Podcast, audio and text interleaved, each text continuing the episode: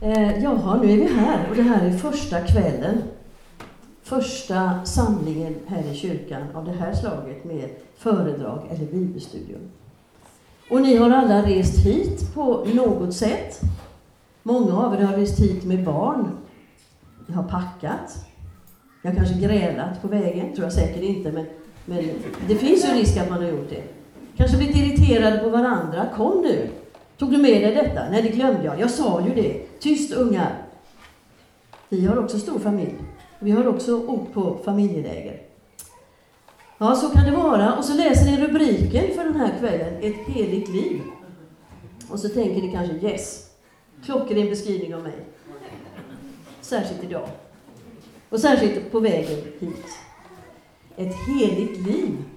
Ja, det kan antingen vara ett piskrapp eller, som jag hoppas ikväll, så kan det få bära med sig några påminnelser till oss alla om hälsningar från Guds ord till oss som vi behöver. Fyra påminnelser ska vi få. Men eh, när jag förberedde detta så blev jag påmind om en händelse som är alldeles sann och som också handlar om en ung familj som packade för att resa bort någonstans. Eh, och det här hände för eh, ganska många år sedan och jag tror att det var på Uppsala järnvägsstation, men jag kan minnas platsen fel. I alla fall var det så här, det var en mamma och en pappa och en väldig massa bagage och en barnvagn och en ettåring. Och så kom tåget. Och det var eh, ett ganska kort stopp, så det gällde att få på allt sammans på tåget rätt så snabbt. Och pappan, han lastade allt vad han orkade och så sprang han upp på tåget. Och mamman, hon tog blöjorna och storpaketen med välling och så upp med dem på tåget. Eh, och så barnvagnen, hur skulle de få upp den? Jo, då lyfte de ur ettåringen och så satte de den i famnen en kort stund på en, en annan person som stod på perrongen. Och så hjälptes de åt att konka upp barnvagnen och då gick dörrarna igen. Och tåget bestämde sig för att gå iväg. Jag vet inte om ni har varit med om det någon gång? kanske inte var någon av er här. Det är en alldeles sann berättelse. Ehm, ibland är det så, när jag får vara med om sådana här saker, att jag upplever hur Gud talar i vanliga, enkla händelser. Och det här var en sån gång när jag tyckte mig märka att nu vill Gud säga någonting. Och jag tänkte att jag skulle få förmedla det till er här via tre frågor. Jag har förstått att ni sitter i någon typ av samtalsgrupper, är det så? Mm. Tänk då på den här berättelsen och så svara på första frågan, och det får ni göra på 20 sekunder. Den är ganska lätt den frågan. Det är Hur mycket kunde ettåringen göra själv för att på nytt få kontakt med sina föräldrar? Ni har säkert svarat helt rätt. Då kommer fråga nummer två. Den är lite lurigare. Ni får 30 sekunder på er. Beskriv föräldrarnas känslor när dörren går igen och tåget går iväg. Och så den tredje frågan, eftersom den här berättelsen sa någonting till mig om Gud, så undrar jag, säger den någonting till er om Gud också? Och det behöver ni 45 sekunder på er. Och då är det ju så här att vi är Guds avbilder och vi är föräldrar. Vi försöker sträva, de av oss som är det, att vara goda föräldrar. Eh, och vi tror att vi har en förebild i Guds omsorg och Guds kärlek och Guds enorma vilja att nå till oss människor. Okej? Okay? Alltså, 45 sekunder. Säger denna berättelsen någonting om Gud? Tänk så här, att det är du och jag som är barnet. Eh, det är vi som är barnet och lika mycket som ettåringen kunde göra för att på nytt få kontakt med sina föräldrar, lika mycket kan vi göra för att få kontakt med Gud igen av oss själva. Tänk också att det är Gud som är som de här föräldrarna. Hade, hade de omsorg, jag kan tror att vi kan känna i vår egen kropp nästan hur det skulle kännas att dörren slår igen och vårt barn står kvar på stationen med en okänd person. Så fick de ju vara med om det. Eh, kan det vara så att deras eh, vånda, deras eh, enorma intensitet, jag tror kanske de drog i nödbromsen. De hoppade säkert av på nästa station. ja, vad som helst för att komma tillbaka så snabbt som möjligt till sitt barn. Kan det vara en bild av Guds enorma angelägenhet att få fatt på oss människor? Att komma i kontakt, inte bara med oss som klump, utan med dig och mig. Ja, det här är en inledning till det här ämnet, ett heligt liv. För det är ju klart att det där känns som en väldigt stor rubrik. Och vi är väldigt små människor och vanliga människor. Och våra liv känns mestadels kanske inte så mycket heliga som väldigt vardagliga. Och väldigt vanliga. Och vi har ju till och med ett uttryck, lite slarvigt i svenska, när vi säger om någon att han den där, han är så helig så honom kan man inte vara med. Eller hon är så helig så henne kan man inte ha något att göra med. Alltså nästan så att det har fått en slags typ av negativ klang för oss. Och så kanske du har kommit hit. Så kanske min beskrivning av hur det är att resa hit med familjen träffar dig ungefär. Och så kanske du tänker att ja, alltså, jo, jag är ju här på familjeläget och det är ju bra för mina barn, men, men för min egen del alltså är jag ju inte så helig, utan jag är kanske mera, som min kollega Hans Weissbrot brukar säga, jag är kanske mera kristen light. En som inte ja, tar det så allvarligt, men nu är vi ändå här. Och då är det så här att min, min mycket enkla förvissning det är att när vi lyfter fram Guds ord, som vi ska göra strax, och läser det, då är det inte bara du som är här. Vare sig du tänker att du är kristen light, eller ohelig, eller haft strul på vägen hit, utan det är också Gud som är här. Och jag tycker alltid det är så spännande när man läser Bibeln, när Gud är här. Därför att då tror jag och det här är någonting som jag säger, apropå inspiratör, överallt där jag är i hela landet. Att när vi öppnar våra biblar, så här, då är det inte längre vi som behandlar Guds ord. Utan från den stunden vi öppnar den här boken, så är det Guds ord som behandlar oss. Som gör någonting med våra liv. Som har en förmåga att tala till oss, rätt in i vår livssituation. Och låta oss få se saker om oss själva inte för att slå ner oss förstås, utan för att hjälpa oss, uppmuntra oss och styrka oss på trons väg. Så, den första påminnelsen som kommer till oss ikväll. Det är en viktig påminnelse.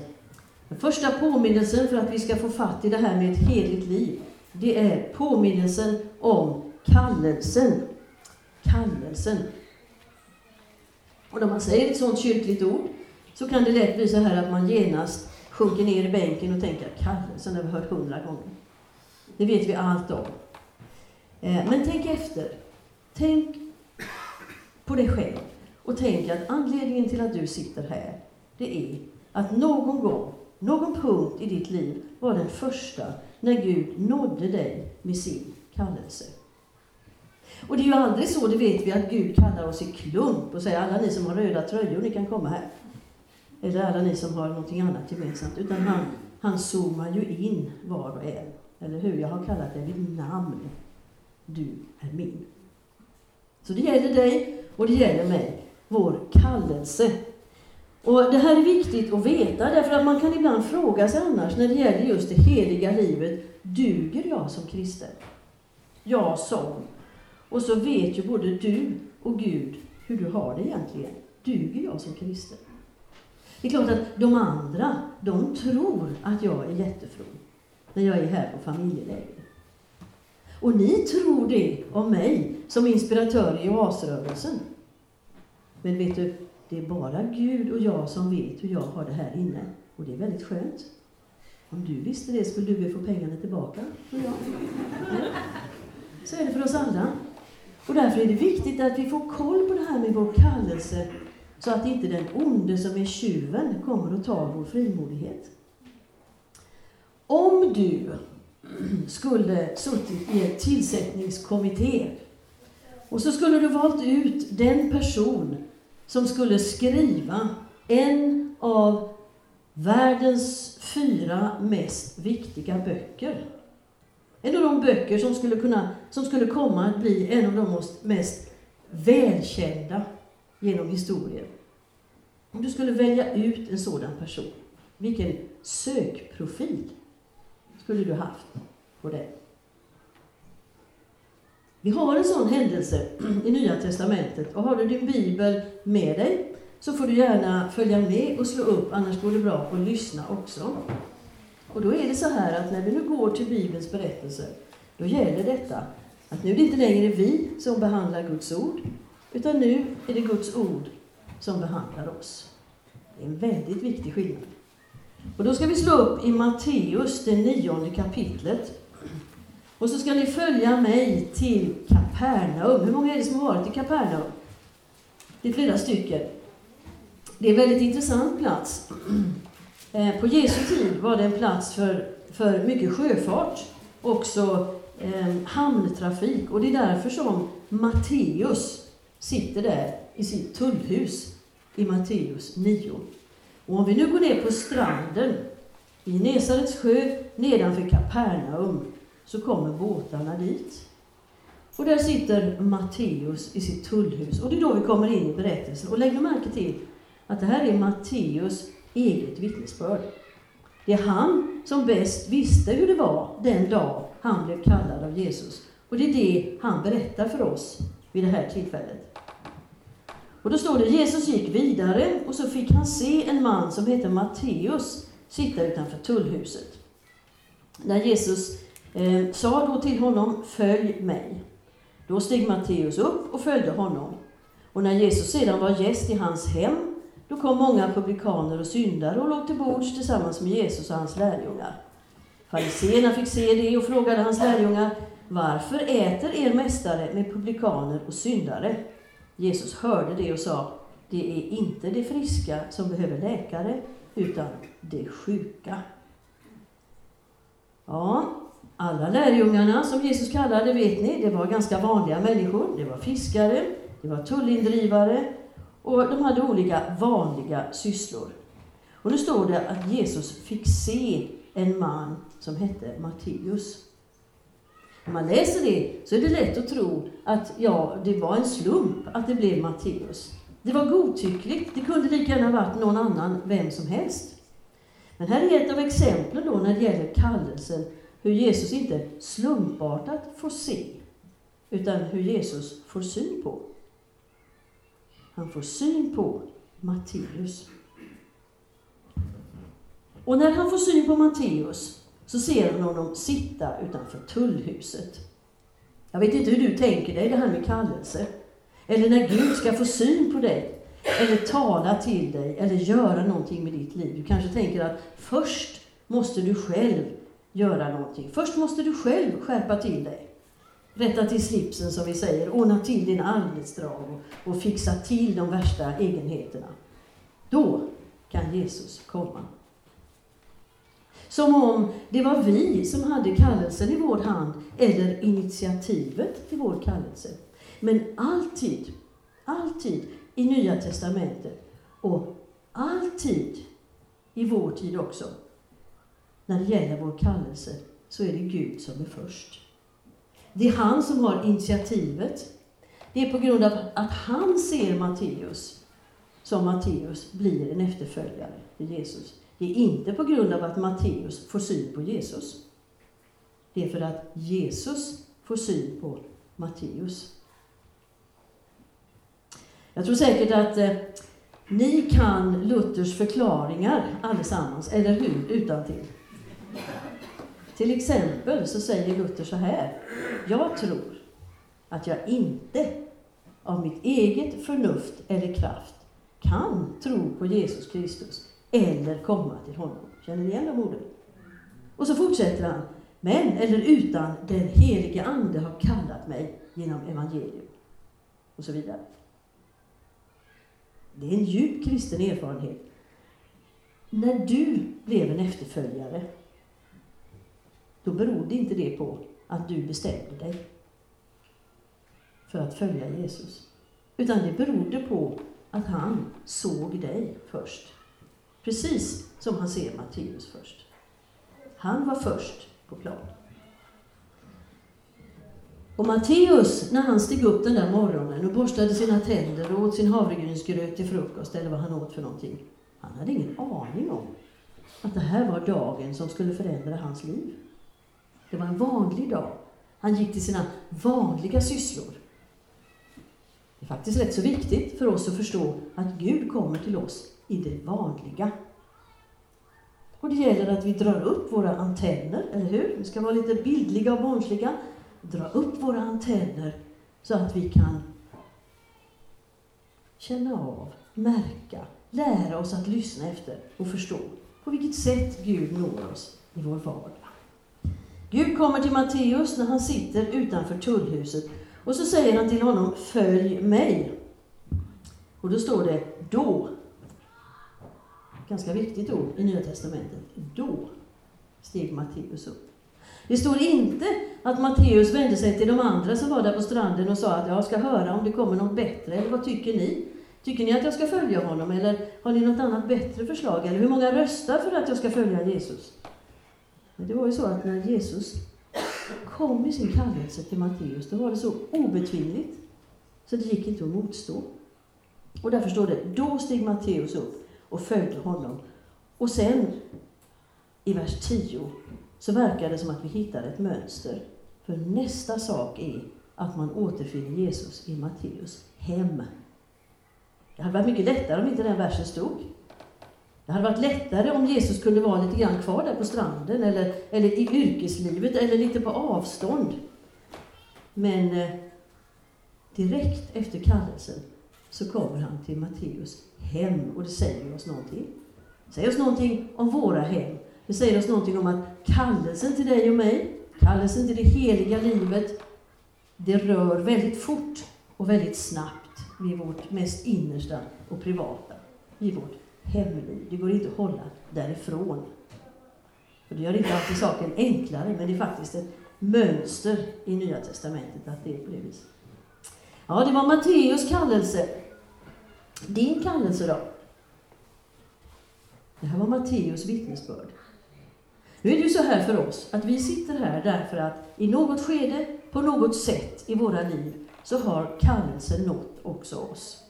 Du sitter inte här därför att du först bestämde dig för Gud, utan du sitter här därför att han först bestämde sig för dig. Och det där har tagit sig något uttryck någon gång i ditt liv. En del av oss kan peka på ett visst datum, ett visst klockslag. Andra, likt mig själv, säger att ja, men det skedde successivt, men det finns vissa hållplatser på vägen som jag själv vet om. Nu tänker jag, att nu sätter vi oss som vi sitter, och ni sitter i era samtalsgrupper, och nu använder vi en minut tillsammans. Den här minuten eh, delar vi upp så att alla i gruppen får tid att säga någonting om hur det var när kallelsen första gången, som du är medveten om, nådde dig. Nu har vi lyssnat på Matteus vittnesbörd. Nu kan vi lyssna på varandras vittnesbörd.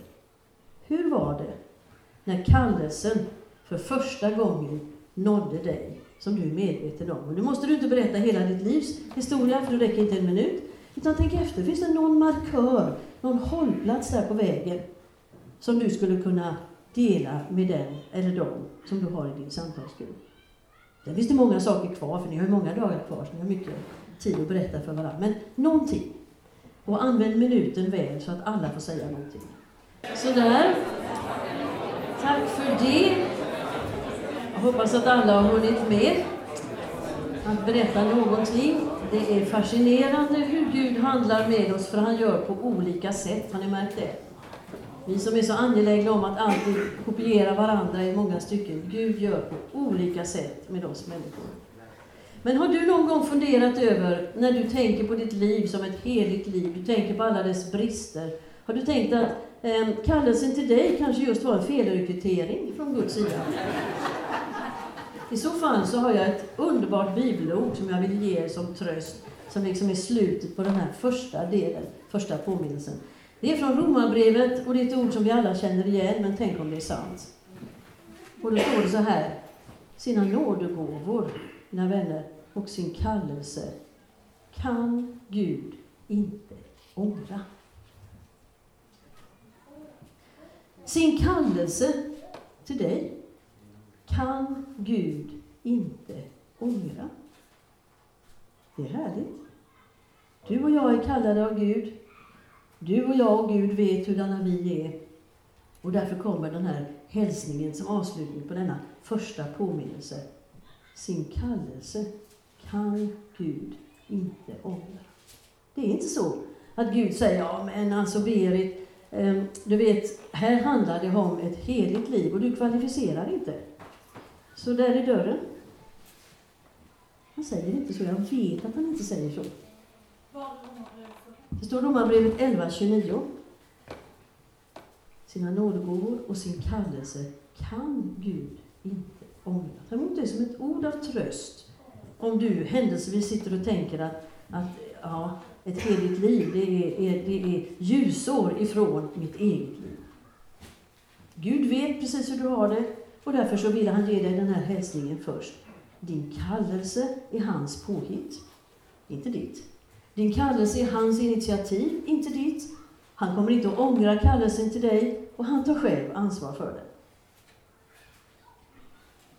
Jag läste för någon tid sedan en, en underbar, ett underbart citat från en norsk uppbyggelseförfattare. Carl Fredrik Wisslöv, tror jag det är, där han säger så här att, eh, att när det gäller min frälsning, då har jag gjort precis allt vad jag har kunnat. Och sen har Gud gjort allt vad han har kunnat. Och de som lyssnade, de tyckte, mm, gärningslära. Och så frågade de den här Wisslöv, ja, vad har du gjort då för din frälsning? Jo, sa han, när det gäller min frälsning, då har jag gjort så mycket motstånd som jag överhuvudtaget har kunnat komma på. Och sen har Gud klarat det i alla fall. Det var väldigt härligt. Ja. Det var påminnelse nummer ett. Nu kommer påminnelse nummer två. Och den är av lite allvarligt slag. Därför att den vill eh, tala till oss om risken, särskilt för oss, vi som har varit med ett tag, risken att bli vana vid Gud. Och det där är en balansgång därför att på samma gång som vi vet att Jesus är min vän, den bäste, och att vi, vi är med i Guds familj, och det här fina, varma som vi ofta lyfter fram, så finns också Guds helighet. Och då finns risken att bli vana vid Gud. Och då ska vi gå till en plats i eh, Galileen som ni alla känner till. Det är platsen Nasaret. I Nasaret där lär vi oss om Jesu uppväxt, men det är också inte bara en fin plats för att Jesus växte upp där, utan det är också en djupt tragisk plats på grund av vad som hände där. En djupt tragisk plats. Och en plats som står där som en varningslampa till mig och till dig. Och då handlar det om platsen där man blev van vid Gud. Och vill du följa med i bibelläsningen så är det Lukas evangeliets fjärde kapitel som handlar om platsen där man blev van vid Gud. Det var mycket tragiskt. Ni vet ju att man hade väntat och väntat. Hela Gamla testamentets löften och förebilder, profetior om att Messias skulle komma. Man hade väntat och väntat och när Messias äntligen kom, då missade man det i Nasaret. Fundera över vad vi nu läser. Vers 16 i Lukas fjärde kapitel. Så kom han till Nasaret. Och då finns där en liten notering som är intressant. Där han hade vuxit upp. På sabbaten gick han till synagogan som han brukade. Han reste sig för att läsa ur skriften. Man räckte honom profeten Jesajas bokrulle och när han öppnade den fann han det ställe där det står skrivet Herrens ande är över mig, ty han har smort mig att predika glädjens budskap för de fattiga. Han har sänt mig för att ropa ut frihet för de fångna och syn för de blinda, för att ge de betryckta frihet och predika ett nådens år från Herren. Sedan rullade han ihop bokrullen, räckte den till tjänaren och satte sig. Alla i synagogan hade sina ögon fästa på honom. Då började han tala till dem. Idag har detta skriftens ord eh, gått i uppfyllelse inför er som lyssnar. Och så kommer deras reaktion. Men alla vittnade mot honom. Det läser jag i folkbibeln, om det inte skulle låta riktigt likadant hos er. Eh, men alla vittnade mot honom och häpnade över det nådens ord som gick ut ur hans mun, och de frågade. Och den här frågan som de kommer, den återfinner vi både i Matteus och i Markus. Matteus och Markus ännu tydligare. Och de säger, är inte han Josefs son? Och ni kommer säkert ihåg, om vi citerar Matteus och Markus, så står det, bor inte hans mamma och pappa här hos oss? Och har vi inte hans systrar och bröder här ibland oss? Och var inte han, hans pappa snickaren Josef? Kommer ni ihåg? Är inte han Josefs son? Alltså, han kan väl inte vara Jesus? Vi vet ju vem han är. Ja, men han har vuxit upp här hos oss. Han, han har gått och handlat på ICA här i Nasaret. Han har gått i den här skolan. Vi har sett honom hela tiden. Om när Messias ska komma, då måste det väl komma, det måste vara något annat. Något exotiskt. Deras kontrollbehov. Deras, vi vet var vi har honom, blev deras fall. Och då står det eh, att de säger, vi har hört allt som hände i Kapernaum, gör det också här i din hemstad. Det där är inte en positiv bön, utan det är en utmanande bön till den man tror inte klarar att göra det. Till den man tror att man känner. Och då så säger Jesus, väldigt intressant, i vers 25, jag säger er sanningen. Och så berättar han två berättelser. Han säger, det fanns många änkor i Israel på Elias tid, då himlen var tillsluten i tre år och sex månader och det kom en stor hungersnöd över hela landet. Ändå, säger han, blev Elia inte sänd till någon av dem, utan till en hednisk änka, en änka i Sarepta, i Sidons land. Och fastän det fanns många spetälskare i Israel på profeten Elias tid, så blev ingen av dem renad, endast Naman från Syrien. Och när Jesus har sagt det, då blir alla, i vers 28, alla i synagogan blir ursinniga när de hörde detta. Varför blev de det? Jo, därför att han hade utmanat deras traditionella tro på hur saker och ting skulle gå till. Det är klart att Jesus, om han är Messias, måste vända sig till alla änkorna i Israel först. Och det är klart, det säger väl sunda förnuftet, tänkte de, att alla spetälska i Israel först måste bli botade. Jag säger er sanningen, sa Jesus. Och sanningen var att Jesus har rätt att göra precis det han behagar. Och eftersom de trodde att de hade honom som i en liten ask, så stämde inte det med deras bild av honom. Alla i synagogan blev ursinniga när de hörde det. De reste sig upp och drev honom ut ur staden och förde honom ända fram till branten av det berg som deras stad är byggd på och ville störta honom ner. Om man åker till Israel idag så kan man be att få komma upp på det berget. Det heter Prekepisberget eller Presepisberget. En fantastisk plats. Ett brant berg precis utanför Nasaret, dit Jesus gick upp. Och så ville de knuffa honom ut för den branten som var där. Då vände han sig om. Och så kommer det mycket dramatiska här. Då vänder han sig om och så står det, han gick rakt igenom folkhopen och vandrade vidare. Och det kusliga med detta, det var att Jesus kom aldrig mera tillbaka till Nasaret. Han kom aldrig mera tillbaka till Nasaret. Nasaret som var en så fin plats, där Jesus hade vuxit upp och allting. Men på grund av att människorna trodde att de hade Jesus som en liten ask, blivit vana vid honom, så kom han aldrig tillbaka. Han besökte många platser och det är lite kusligt när man tänker på det här att Nasaret blev den platsen som blev utan besök av Jesus. Mm, nu kommer en fråga. Och den är inte så hemskt enkel. Jag tror att ni behöver ja, 50 sekunder på er för att svara på den. Och den är, eh, det är en viktig fråga. Och den är så här. Eh, tror du att det finns risk att vi idag också kan bli vana vid Gud?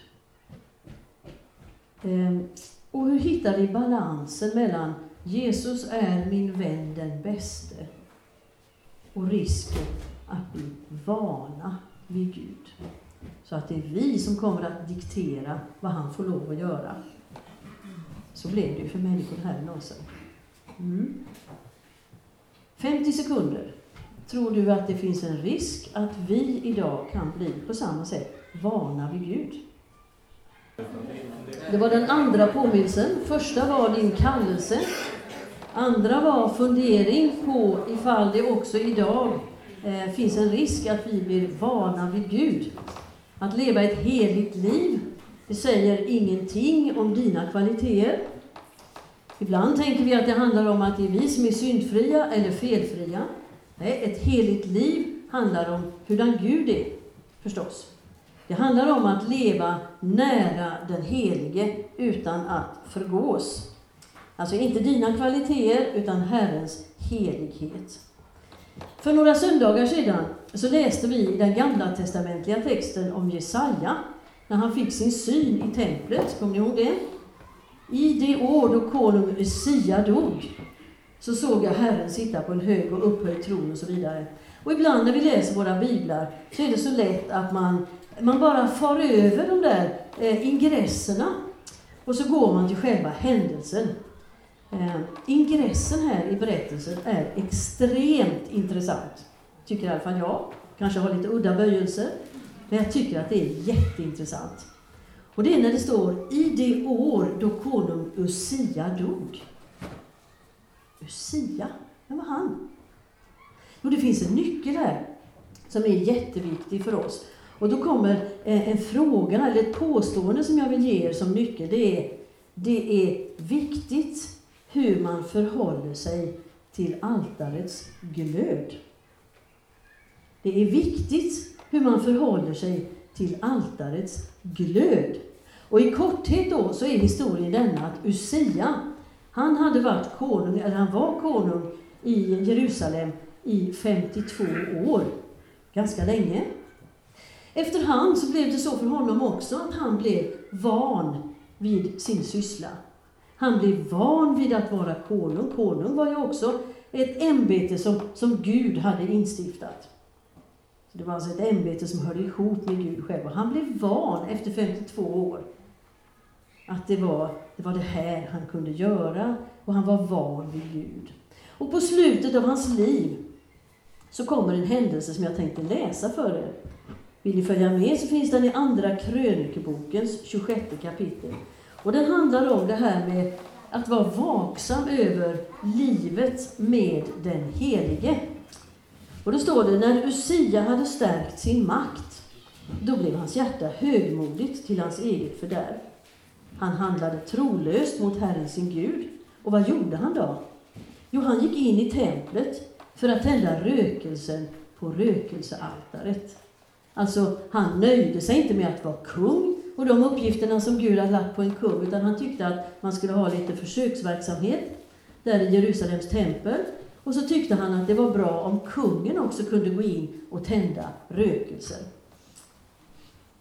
Då gick prästen Asarja dit in efter honom med 80 av Herrens präster. På den tiden fanns det präster med ryggrad. Kanske finns idag också. 80 stycken av dem trädde fram här, modiga män, står det. Och så säger de till Lucia, det är inte din sak Lucia att tända rökelse åt Herren, utan det tillhör prästerna. Gud hade talat om hur man skulle närma sig honom. Och det gällde fortfarande. Och då står det, och då säger de till honom, gå ut ur helgedomen, för du har handlat trolöst. Då står det i vers 19. Då blev Usia ursinnig, där han stod med rökelsekaret i handen för att tända rökelse. Andra krönikeboken 26, 19. Men just som han rasade mot prästerna så slog spetälska ut på hans panna. Och den här spetälskan, den fick till följd att han fick gå ut ur templet, ut ur staden och leva i ett speciellt hus isolerad resten av sitt liv.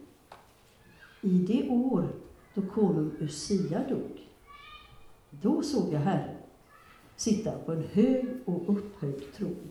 Och då kommer ni ihåg att det som hände med Jesaja, det var att samma glöd från samma altare som Usia hade försökt använda sig av, samma glöd blev den glöden som fick röra vid Jesajas ömtåliga läppar till rening, försoning.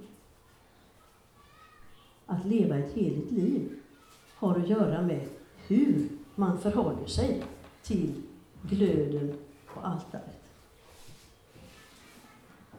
Att leva ett heligt liv är inte vara rädd för den helige, men det är att vara medveten om vem man har att göra med. Nu går vi fram till Johannes uppenbarelse. Jag är snart färdig, jag lovar. Johannes uppenbarelse, det första kapitlet, där kommer ni säkert alla ihåg när Johannes fick sin syn. Hur han såg en som liknade en människoson eh, sitta på tronen och hur liksom draperiet mellan den himmelska världen och vår värld för en stund dras åt sidan och han får se hela Guds helighet. Det Johannes fick se då, det är det som alltid gäller. Det var inte så att Gud blev helig just i den stunden, utan Gud är alltid helig.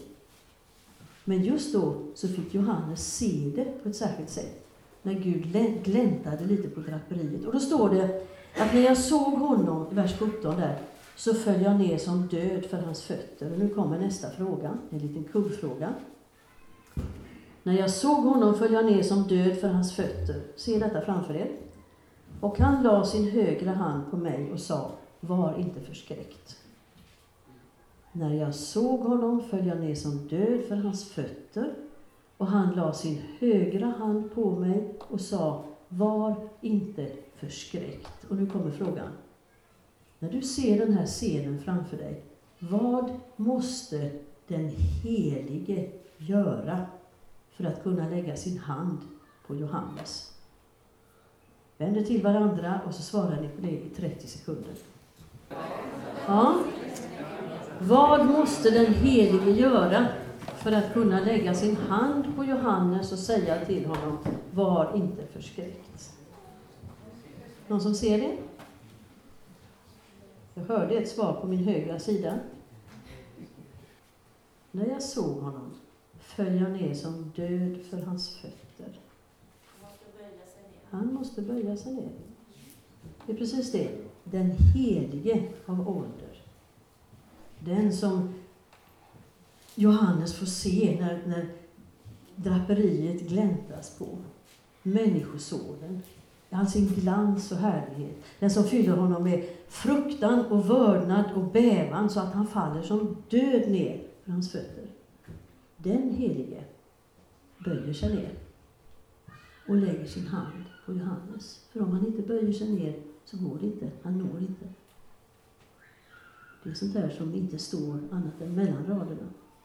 Den helige böjer sig ner och lägger sin hand på Johannes och säger, var inte förskräckt. Och i den scenen så finns det hela komprimerat. Gud är lika helig idag. Och får vi se en glimt av hans helighet så blir vår reaktion densamma. Det är därför det finns en varning att inte bli för van vid Gud. Och samtidigt behöver vi uppmuntran att Gud på ett personligt sätt har satt sin stämpel på oss och kallat oss. Ja, men så kommer vi då, nu, nu ska jag skynda mig, nu är vi på det sista. Sista påminnelsen. Vad kommer vi då fram till? Ja, men så har vi ett vanligt liv. Vi bor inte i Jerusalem eller Nasaret eller, eller ser Gud på det där viset. Vi är vanliga människor, tycker vi. Vi har ett vanligt arbete, vi har grannar och vänner och församling och barn och familj. Ett heligt liv. Hur kan det se ut? Ja, många gånger får vi kramp och så tänker vi att oh, jag måste leva bättre. Det måste vara annorlunda än vad det är. Ja, det kanske det måste. Och ta då emot om Guds ande manar dig till det. Men det som, eh, det som jag tror Herren vill säga till dig här ikväll, det är att det finns någonting annat som, som du kan präglas med när du lever nära den Helige, som är jättefint och jätteviktigt och kan ha enorm betydelse för människor i din närhet, i din familj, eh, på din arbetsplats, på din skola. Och det är det som Andra Korintierbrevet talar om när den kallar att vi kristna, vi är Kristusdoften för världen. Det där är också ett sånt där bibelord som vi har läst många gånger och tycker att det är jättefint att vi ska vara en Kristusdoft för världen. Men faktiskt, vad betyder det egentligen? Vad betyder det att du och jag kan gå omkring och dofta Kristus? Det finns en jättefin liknelse eller berättelse i Nya Testamentet som hjälper oss på vägen. Du kommer ihåg Marta, Maria och Lazarus. Du kommer ihåg när Lazarus hade uppstått från de döda och de hade fest i syskonhemmet. Så minns du att det står om Maria att hon smorde Jesu fötter. Kommer du ihåg det? Och så torkade hon hans fötter med sitt hår. Hon hade längre hår än jag säkert. Eh, en del skrattar lite åt Maria där och så säger man att ja, hon vill ha del av väldoften själv och vill inte slösa allt på Jesus och så. Men det finns någonting som är djupt, djupt viktigt i den här händelsen och det är att när Maria och Jesus går ut ur det där rummet, då finns det någonting man kan säga om de båda.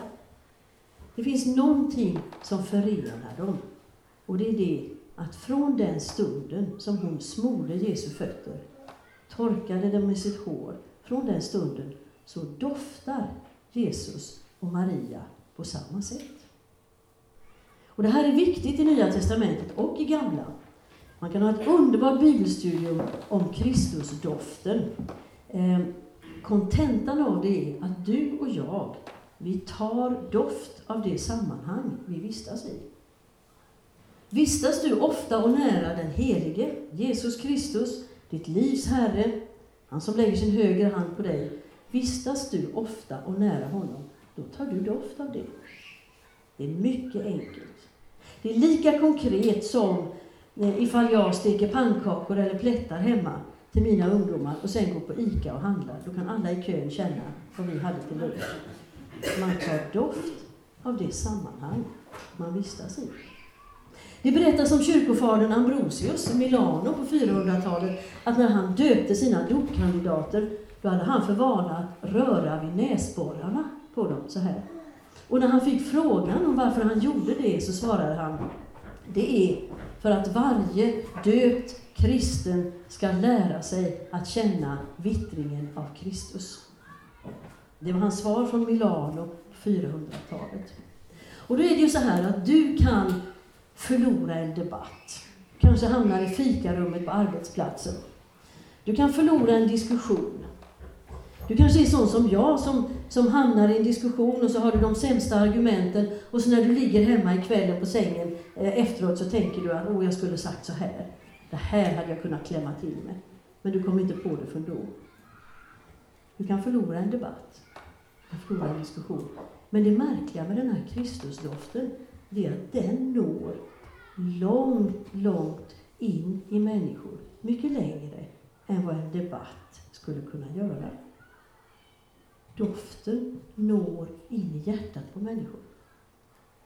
Och även om du står där och känner dig dum, så den där doften som du utsöndrar, därför att du har tagit doft av honom som du lever nära, den doften smittar och märks.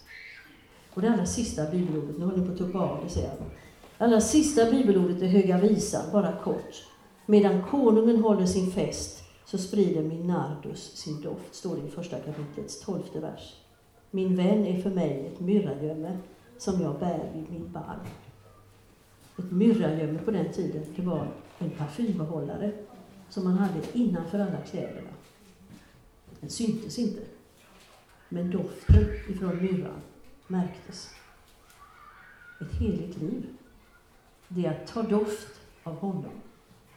Det är att ha det här myrragömmet i din vardag, innanför kläderna, på din barm. Det märks inte. Det behöver inte märkas. Kanske inte ska märkas. Men doften ifrån myrran sprider sin kännedom. Människor märker att från ditt liv så doftar det gott. Du gör inte alltid rätt.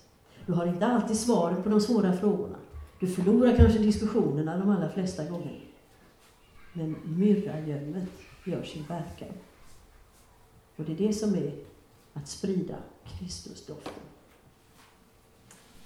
Nu ber vi tillsammans. Nu tackar vi dig Herre för det ord som du på olika sätt har talat till oss från skriften. Tackar dig för att eh, det är ett levande ord Först så tackar vi dig för vår kallelse. Herre, faktiskt, tack så väldigt mycket att vi är kallade av dig och att det är därför vi sitter här. Tack för att du någon gång och sen flera gånger i vårt liv har mött oss och rört vid oss på ett personligt sätt Tack för att du har tyckt att det har varit mödan värt. Och tack för att du fortfarande har besvär med oss. Vi tackar och prisar dig för det. Men så ber vi också om hjälp, att det inte ska vara så att vi blir för vana vid dig och vid det kyrkliga och vid sånt som har med dig att göra. Herre, och känner vi oss vana så ge oss tillbaka under de här dagarna den där heliga bävan. Det som gör att vi blir eftertänksamma, att vi, att vi någonstans förstår att vi har med någonting större att göra än oss själva. Herre, hjälp oss att, att låta rökelsen från altaret röra på ett rätt sätt i våra liv. Så ber vi dig för våra vardagar, där du har satt oss, i våra familjer och arbeten och platser och församlingar och, och var vi är någonstans. Herre, du vet att vi har svårt att få till det här med heligheten. Tack för att vi inte behöver det. Tack för att den där doften från dig smittar över på oss svaga människor när vi är tillsammans med dig. Tack för bilden, Herre, att vi, vi eh, tar doft av dig. Tack för att Maria smorde dina fötter och doftade på samma sätt som du. Och hjälp oss att vara människor som då bär den där Kristusdoften ut i vår vardag. Vi tackar dig för det heliga livet med den Helige. I Jesu namn. Amen.